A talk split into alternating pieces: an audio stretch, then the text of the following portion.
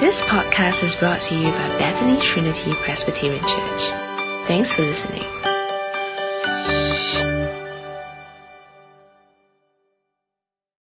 All right, great. It's, it's good to know a few more friends uh, just in that short 30 seconds. Um, BTPC at 4 p.m. We are kind of new, so everyone is new. Uh, we've been here for just a few weeks. Um, is as our third service in BTPC. Um, the sermons we are currently in the series of Matthew, so we'll be going through the whole of Matthew. Um, if you have missed the earlier sermons, it's on podcast, so you can just search for our podcast and you'll be able to download the last uh, five sermons. If you don't really know how to get there, it's very easy. This is our survival sheet. All you have to look is look at the, the contact slip here. Just put a click says, I'd like to receive BTPC at 4 p.m. updates or put a comment to say that, hey, you know, how do I even get the podcast going? And we'll get back to you. So it's a great place for us to know you and for you to know us. So let me begin this time by committing ourselves to God, to speak to Him, and then we'll dig right into Matthew chapter 5. Please pray with me. Heavenly Father, we thank you for this afternoon. We thank you for the privilege to gather um, openly, joyfully, to hear and to engage with your word. So Father, we pray you open our eyes and our ears and our minds that we may understand. Pray that you soften our hearts that we can respond and that you will strengthen our will and our hands that we can live out what we want to respond to you. For the glory of Christ we pray. Amen. Come follow me, said Jesus, and I'll make you fish for people. These are the words of Jesus that we heard last week in Matthew 4. But the question is this, how does Jesus actually send people out to fish for more people. How does Jesus send his disciples to be fishers of men? Now this afternoon we have finally come to the start of Jesus' extended teaching and he will unpack what it means to be his disciples. So come with me as we look at verse 1 and verse 2 and uh, let me read this for us. Matthew 5 verse 1. Now when Jesus saw the crowds, he went up on the mountainside and sat down. His disciples came to him and he began to teach them. Now we have read last week as well as today's introduction that great crowds of people were following and gathering around Jesus at this point of his ministry. Now as Jesus went up on the mountainside and he sat down to teach, the crowds who have been drawn by his fame uh, and by his miraculous works are also gathering around him towards uh, the mountainside. And they were there gathering trying to listen. In fact, at the end of Jesus' uh, mountain hillside teaching from Matthew 5 to 7, the author records this for us. Let me just read this briefly for you um, in Matthew 7. At the end of Jesus' mountainside teaching, it says this, when Jesus had finished saying these things, the crowds were amazed at his teaching because he taught as one who had authority and not as their teachers of the law. So a huge crowd gathered around Jesus and they were listening to the teachings of Jesus. But yet, it was actually the disciples of Jesus that he is wanting to teach. So let's take note of this as we look at verse 1 and 2, that Jesus was teaching his disciples, not in private, but in the presence of crowds. But it was the disciples that his conversation is going to be for the next portion of today's um, passage. Now the question might be, who actually are the disciples of Jesus? In Matthew 4, we, we actually read a, a brief account that there were at least four fishermen, Peter, Andrew, James, and John. But by this time, chapter 5, you probably have more of Jesus' disciples. Probably most of the 12 disciples were there, along with some disciples amongst the crowd uh, there are probably those who, amongst the crowd, who will not identify with Jesus' teaching. In fact, will be against it. But there will also be those among the crowds, as they hear Jesus' teaching, their hearts start to beat. Their hearts start to burn because that was exactly what they are trying to understand. As the words of Jesus are, are being spoken out, that their hearts burned in response. So here as Jesus begins teaching, he starts to speak about the blessed life there is both kind of counterintuitive, even confusing, but at the same time attractive to even our modern world. You know why? Our world will say, how blessed are those who are rich, who are always smiling, who are confident, who are filled, who are well loved by everyone. In fact, go to any of the bookshops, you can find one whole bookshelf of books that teach you how to be rich, how to smile more, how to attract people, how to be filled, and how to be just um, the perfect happy life. You'll be no difference from people throughout um, all generations, from Jesus, from today, from our time back to um, previous generations. Yet, as you look at today's passage, Jesus actually say, "Blessed are those who are poor in spirit, who mourn, who are meek, who hunger and thirst for righteousness, who are hated by others for his sake. Jesus says these are the blessed people. These are the ones who will be the kingdom people, who will be comforted, who will receive inheritance, and who will be filled, who will be shown mercy. They'll be children of God, and they will see God. So how strange is this teaching of Jesus to our modern world. But if we just pause for a moment and we actually step back to the time of Jesus, that those people who are searching for God and as they listen, what they are hearing are actually promises of God from Old Testament. What they are hearing are actually the hopes that the people are, are longing for. And this is what Jesus is saying. Are all sprinkled in Old Testament as Jesus brings this out. But who can actually fulfill all these things as we read? Who can actually fulfill all these promises? Say, you go to kingdom of heaven, you receive peace. Who can do that? And the Bible says only God can do it. Only God's own Messiah can do it. And that was why Matthew took the pains of the last four chapters trying to help us understand that Jesus is God's Messiah before he starts to record the words of Jesus. So for us, it will be absolute mistake this morning, this afternoon, that as we read these blessings together, to read it apart from the Messiah King, to just read it as if it's kind of a um, special teaching or secret teaching from some gurus that you can get some treasures out of God's heavenly trove.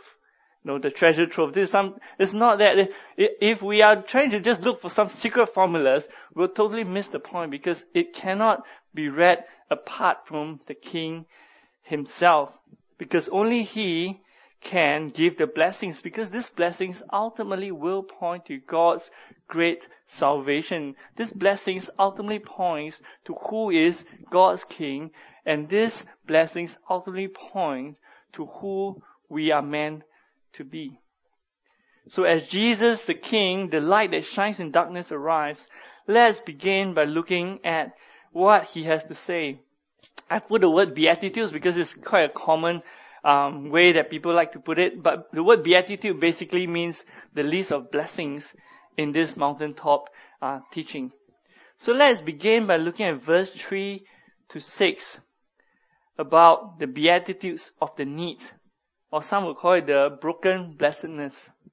Because this is rightfully so, because if you look at verse 3 and 6, it's all about spiritual bankruptcy, spiritual bankruptcy that only the disciples of Jesus can recognize. So come with me as we look at verse 3.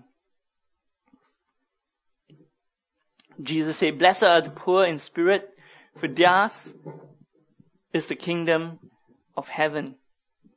Blessed are the poor in spirit, for theirs is the kingdom of heaven. The poor in spirit are those who actually recognize that they are totally bankrupt spiritually and they walk on their knees humbling, humbly and trembling in God's presence. They come to God not with some achievement they have made, but they come to God asking for mercy. You know, Jesus says this that the ones who are poor in spirit will enter the kingdom of heaven. In fact, this is taken a lot from Isaiah itself. Let me just read to you Isaiah 66 and a prophecy earlier on about the Messiah, written about 700 years before Jesus. Isaiah 66, it says this. This is what the Lord says. Heaven is my throne, the earth is my footstool. Where is the house you built for me? Where will my resting place be? These are the ones I look on with favor. Those who are humble and contrite in spirit and who trembles at my word. This is totally opposite from the religious proud that we will come to, to uh, encounter later on, who are proud of their virtues and they pray in confidence of what they have achieved spiritually and they look at others and say, those sinners. But we, the spiritual, this is totally opposite for that because the pride and the self-confidence of religiosity has no place in the kingdom of heaven. So how does a poor in spirit actually look like? It looks very much like the prophet Isaiah himself. This is what Isaiah says where he met God. Isaiah chapter 6, let me read this in his vision. Woe to me, I cry, I am ruined, for I am a man of unclean lips, and I live among a people of unclean lips, and my eyes have seen the King, the Lord Almighty. That is the response of a poor in spirit. They knew their spiritual bankruptcy and they come to God with fear and trembling. To these people, Jesus says, Blessed are the poor in spirit, because theirs is the kingdom of heaven. Those who see they have nothing and can only look to God, Jesus says they will have everything they will have the kingdom of heaven. And verse 4 going on, blessed are those who mourn for they will be comforted. You know, in a world that focuses on pursuit of happiness, this blessing of Jesus sounds really, really foreign. Because how can you be blessed if you are mourning? You know, in, for us, usually mourners are kind of the unfortunate people who have, you know, bad days in their lives. Because for us, what is, what is blessed? are having pleasure, having the YOLO experience in our culture. You know YOLO, right? You only live once. So you, you need to have the YOLO experience because that is blessedness. But Jesus says, blessed are those who mourn. In our world that pursue happiness, the world, the words of Jesus are actually contemptuous. But you start to see that self-gratification or seeking pleasures on yourself and mourning, they're like water and oil. They actually can't mix very well. You try to shake them uh, they, they, they just don't mix. Because one is for self and the other is not. Yet those who are poor in spirit, because they know their own spiritual bankruptcy in God's presence, they cannot help but mourn for themselves. They cannot help but they mourn for their loved ones. They cannot help as they look at the world and they mourn for the world. For when they witness self-gratification and rejection of God, they mourn of the spiritual bankruptcy of the world. For what feels right, the world follows. And those who mourn, they mourn because that's not how the kingdom works. They mourn how far humanity and the world that God has created to be good has turned against God himself. In fact, this is the psalmist's words in Psalms 119. This is what the psalmist said. He said this as he looked around. He says, streams of tears flow from my eyes, for your law is not obeyed. Psalms 119 verse 136. One who mourns and says, look, the world that has rejected God and His word, streams of tears flow from His eyes. These are the mourners Jesus speaks about. Blessed are those who mourn. Jesus does not mean just mourning because we have some personal losses, but those who mourn over our own sin, the sin of others, the sins that permeates the world. The kingdom people who mourn over the rejection and the indifference the world has over the gospel, Jesus says, Blessed are they, for they uh, will be comforted. So, dear friends, as we kind of just pause here for a moment, let me ask do we actually mourn? If you're a Christian, do you mourn? Do you mourn for sin? Over indifference of the gospel that goes around and the consequence that comes with it at the end? Jesus says, Blessed are those who mourn, for they will be comforted. Because such is the kingdom irony. Those who mourn on this side of life, they will be comforted in the next life in the kingdom. For at that place, sin and the consequence of sin will be no more. There's nothing left to mourn for those who mourn for the world. As God has promised in the Messiah in Isaiah 61, let me just read to you this is what the Messiah came exactly to do. And this is what Jesus says. The Spirit of the Sovereign Lord is on me because the Lord has anointed me to proclaim good news to the poor.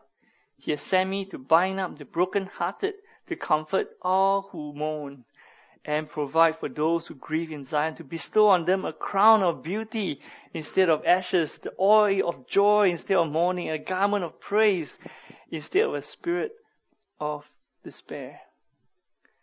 Blessed are those who mourn because they will be comforted. And the next blessing, verse 5, blessed are the meek, for they will inherit the earth.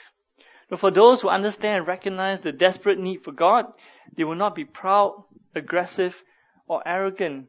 Instead, a meek person, how does it look like? A meek person is one who is gentle, who is humble, who is unassuming, and nothing is too beneath them to serve. No, meekness, just to clarify, meekness has nothing to do with weakness. Because a meek person can be fully powerful in this world.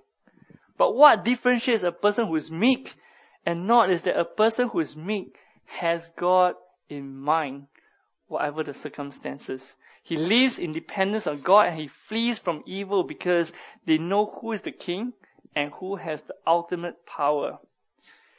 And this is where Old Testament comes in again. Psalms 37 verse 9 to 11 on the screen. This is what it says by the psalmist. Those who are evil will be destroyed, but those who hope in the Lord will inherit the land.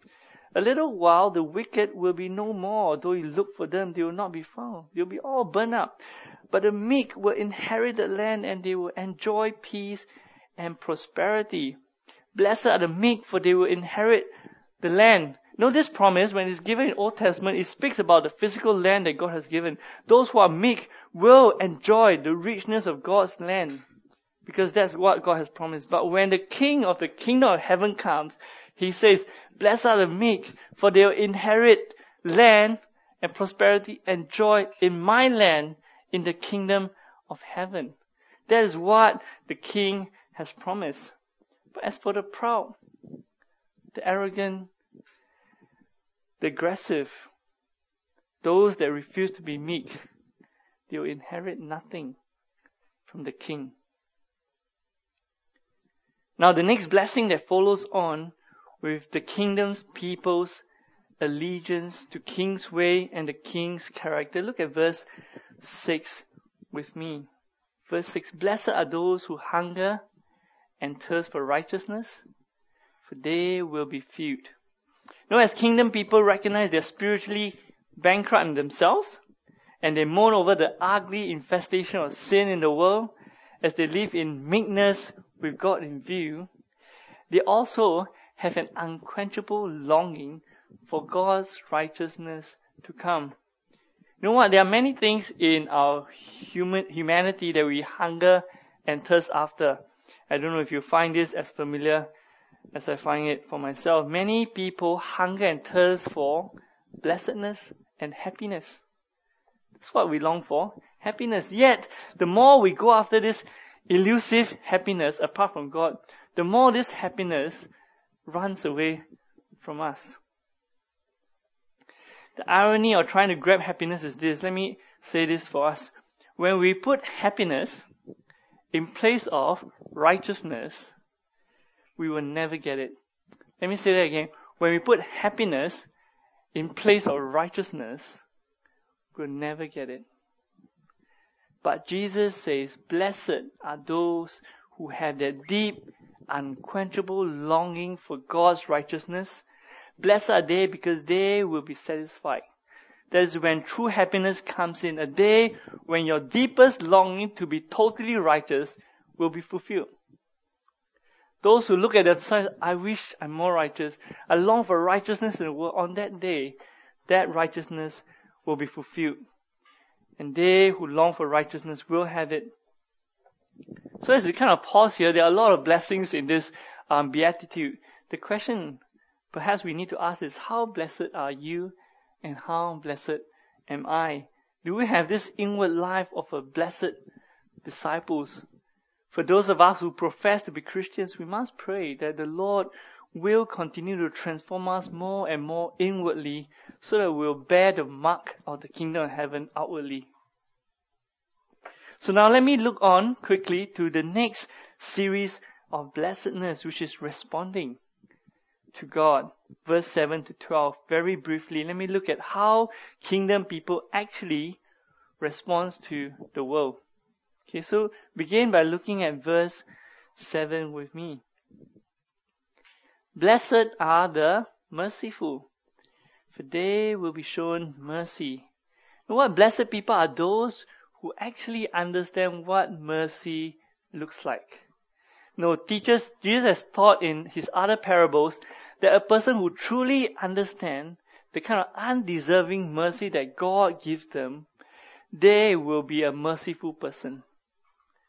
It is not merely kind of occasional act of mercy. Sometimes someone is merciful because today I feel good or today I've been inspired. But it's not that kind of mercy.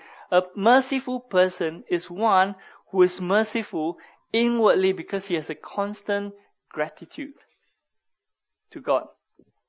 A constant gratitude to the mercy of God. In fact, there will be never enough mercy for them to show that when they have shown all the mercy they can, they can show, is but kind of a shadow of the mercy that God gives.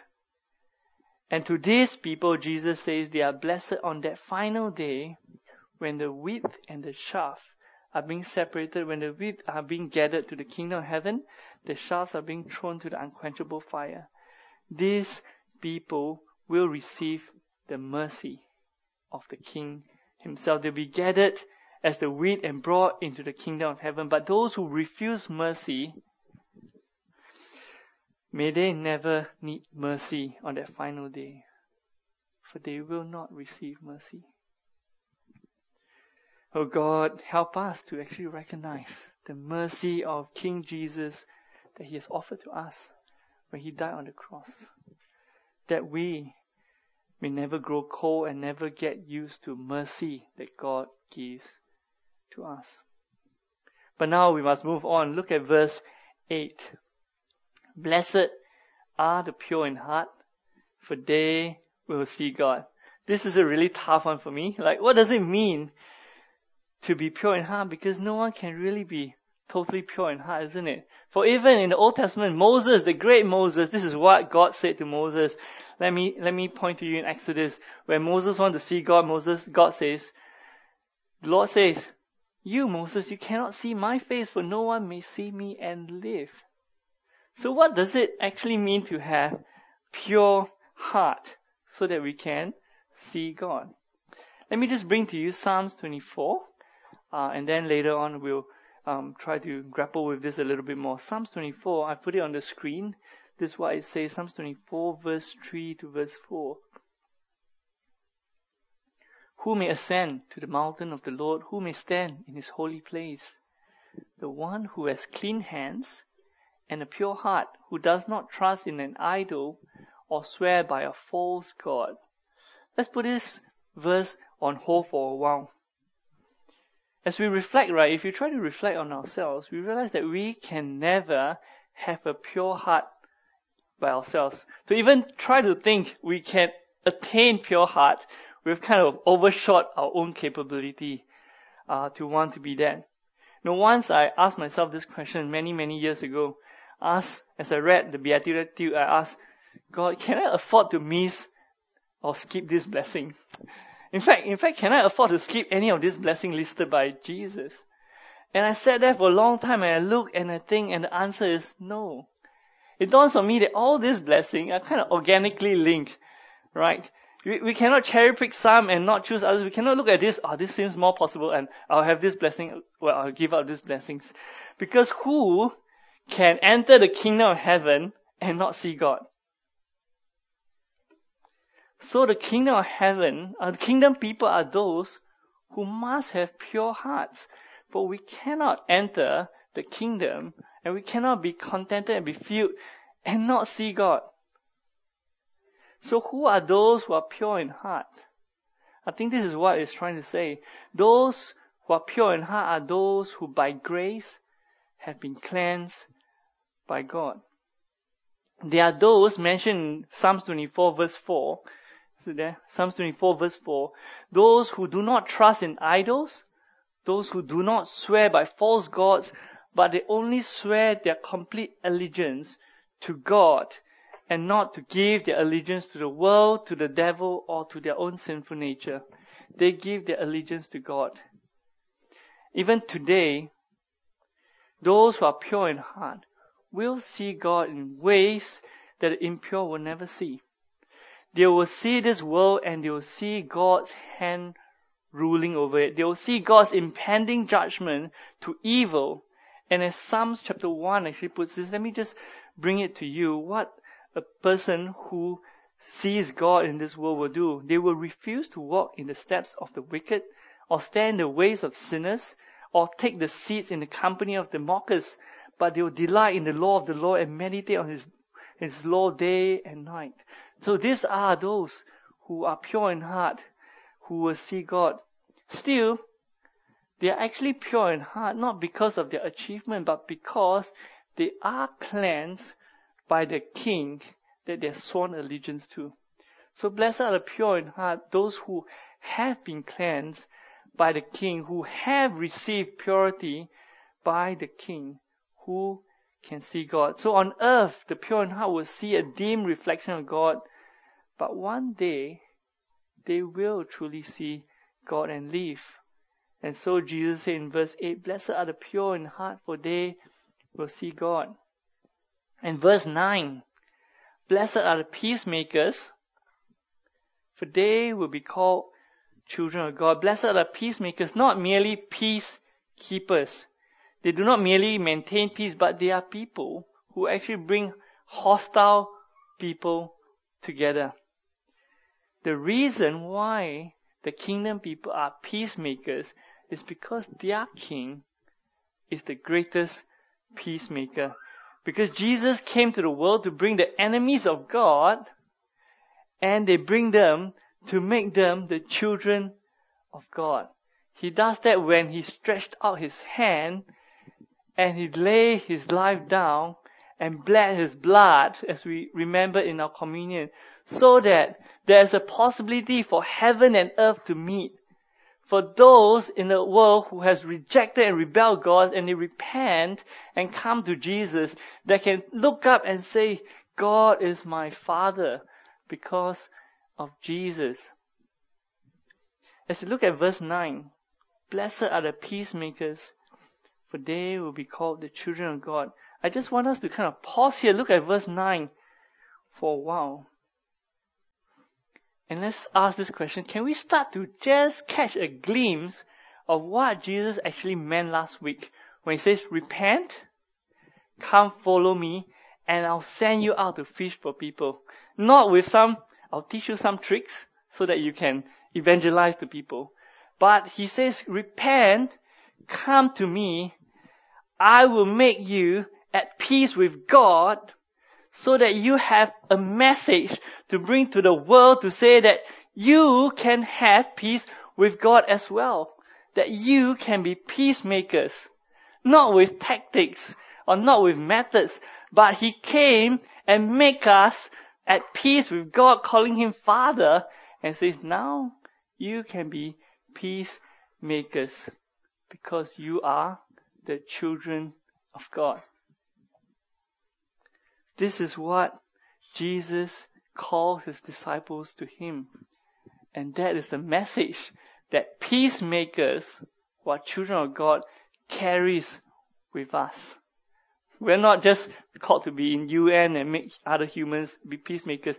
This peacemaking, these peacemakers we are called to are to connect those who are spiritually dead and bring them to receive eternal life. Dear friends, what amazing blessing Jesus is speaking on this mountainside. No wonder he speaks to the crowd, but it's only to the disciples that this makes any sense. As we kind of pause here, are you and I the blessed disciples of Jesus? Are we blessed? No, those who are followers of Jesus will see gleams of these characteristics in our lives. We'll not be perfect at all. We can't and we will never be until Christ return, but we will review glimpses of the King's character. And by God's Spirit that we will grow more and more like Jesus till the kingdom of heaven comes in its full glory. Now, one last beatitude for today, and we'll kind of wrap up with some implications as we leave this hall um, after this.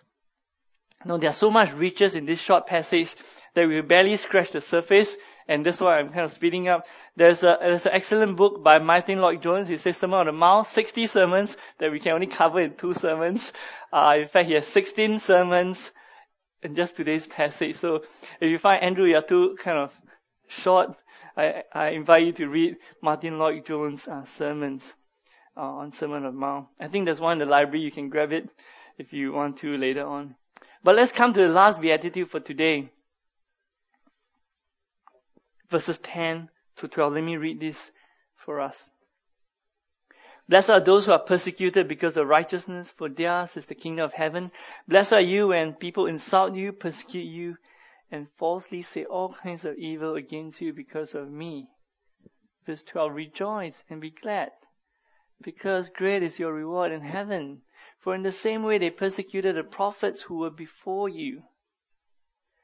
Now, just as the kingdom people realize how loved they are and how loved they will be in the kingdom of heaven as they taste a little bit of the kingdom blessedness, Jesus pulls their kingdom bounded eyes and bring them to look at their earthly bounded bodies. And then he says, you will be loved. You are loved and you'll be loved in kingdom of heaven. But you will be hated in the kingdom of the world. Look on with me at verse 10 to verse 12. What will happen? Notice up it has been generic blessed, blessed. Now the generic blessedness turns to disciples and Jesus used the word you. Okay. This is when the you comes in, in bold. See the bold? Does it have bold? It has moved from generic to specific to you. And what will happen to you? You will be persecuted, verse 10. You'll be insulted, persecuted, falsely accused of evil, verse 11 just like how they persecuted the prophets, verse 12. But why would the world do so? Because of righteousness, verse 10. Because of Jesus, verse 11. Because this has always been the case since the time of the prophets, verse 12. And this is the reality. Just as water and oil are different and they do not mix, no matter how you kind of shake them together, so is the qualitative difference between the kingdom of heaven and the kingdom of the world. No matter how you try to put them together, they cannot mix. The king of the kingdom of heaven and prince of the earth, you can never put them together because they will never mix. But here is the most amazing and unexpected beatitude. This is what Jesus says, blessed are we, or blessed are you when this happens because we are in good company with the prophets. And the disciples will soon find out that they and we are in good company with the king himself. Because the king himself will be persecuted and will be hung on the cross. But second thing that is beautiful about this beatitude is blessed are we because great is our reward in heaven. And the reward will be far beyond anything that this world can possibly offer to you and I. Dear brothers and sisters, let us not settle for anything less that the world or false teachers can offer us. For the blessedness that Jesus is giving to his disciples, to his followers, to Christians, are heaven bound. So do not look for an escape from persecution because it is unavoidable. Do not look to the world's offer of wealth and fame and possession and happiness or a share of treasures from evil, division, or war and do not accept the world's reward in exchange for being just a little bit less like Jesus. Do not accept a share of the world's kingdom by bowing to the evil one. For these are the warnings and exhortation of Jesus to his disciples, the last few verses, verse 13 to 16. So let me read this for us. You are the salt of the earth, but if the salt loses its saltiness, how can it be made salty again? It's no longer good for anything except to be thrown out and trampled underfoot. You're light of the world. A town built on a hill cannot be hidden. Neither do people light a lamp and put it under a bowl. Instead, they put it on its stand and gives it light. It gives light to everyone in the house. So in the same way, let your light shine before others that they may see your good deeds and glorify your Father in heaven. Dear friends, if you are a disciple of Jesus, then Jesus says, You are the salt of the earth, and you are the light of the world. We must not lose our saltiness by looking indifferent to the rest of the world. We would lose the value that we're meant to have. We must not exchange the blessedness offered by the King for the ways, the pleasures, and the rewards that are offered by the world in exchange of being just less, a little bit less like Jesus, to be more tolerating, embracing, and compromising to the way that the world works. You know, the world's message to the followers of Jesus is this.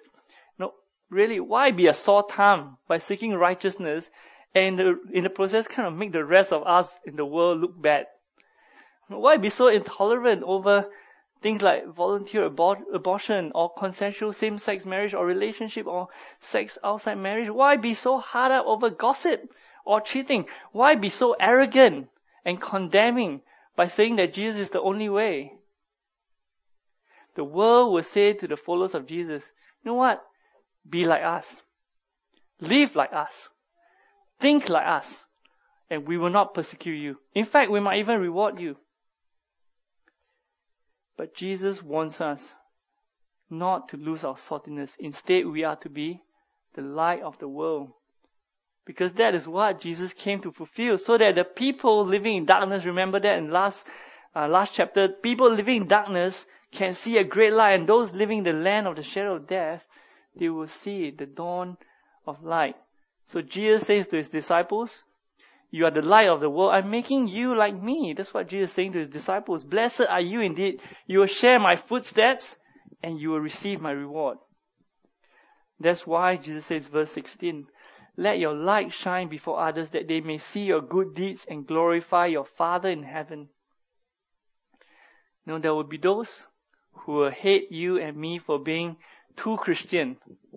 Actually, it's kind of irony. There's no such word as too Christian, either Christian or not Christian.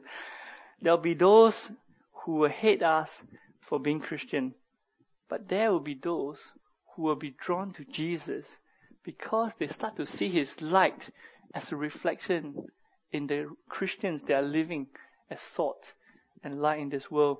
They will see that there's something there that they have longed for and they want to have it. And they will come and glorify the Father by saying that I want to know Jesus as well. Know, for those of us who might not know Jesus, you know, this teaching of Jesus is a kind of invitation so that from the crowds that we can actually be gathered to be his disciples.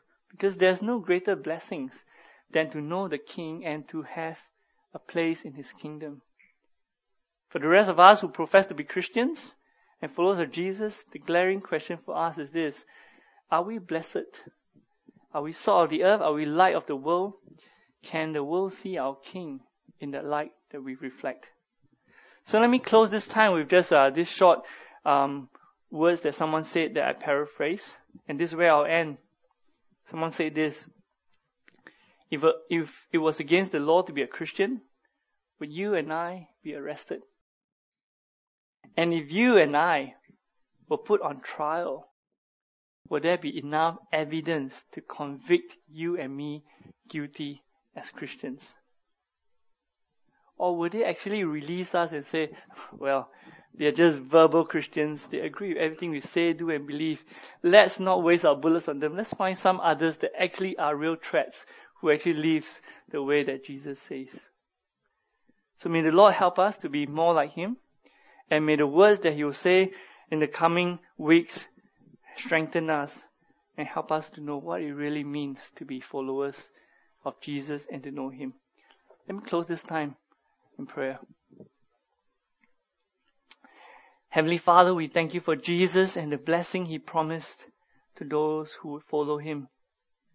So help us to repent our sins, to follow Jesus, to live as kingdom people. For great is our reward when Jesus comes back for His. Help us to stand firm in the face of persecution. Let us remain salty in this world. Help us to be light of the world that points people to Jesus, the King and the rescuer, so that they too may have peace with God yourself. And they too will glorify you whom we can call Father.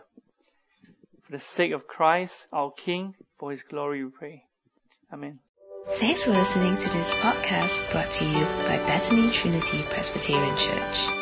For more information, visit us online at busypc.sg.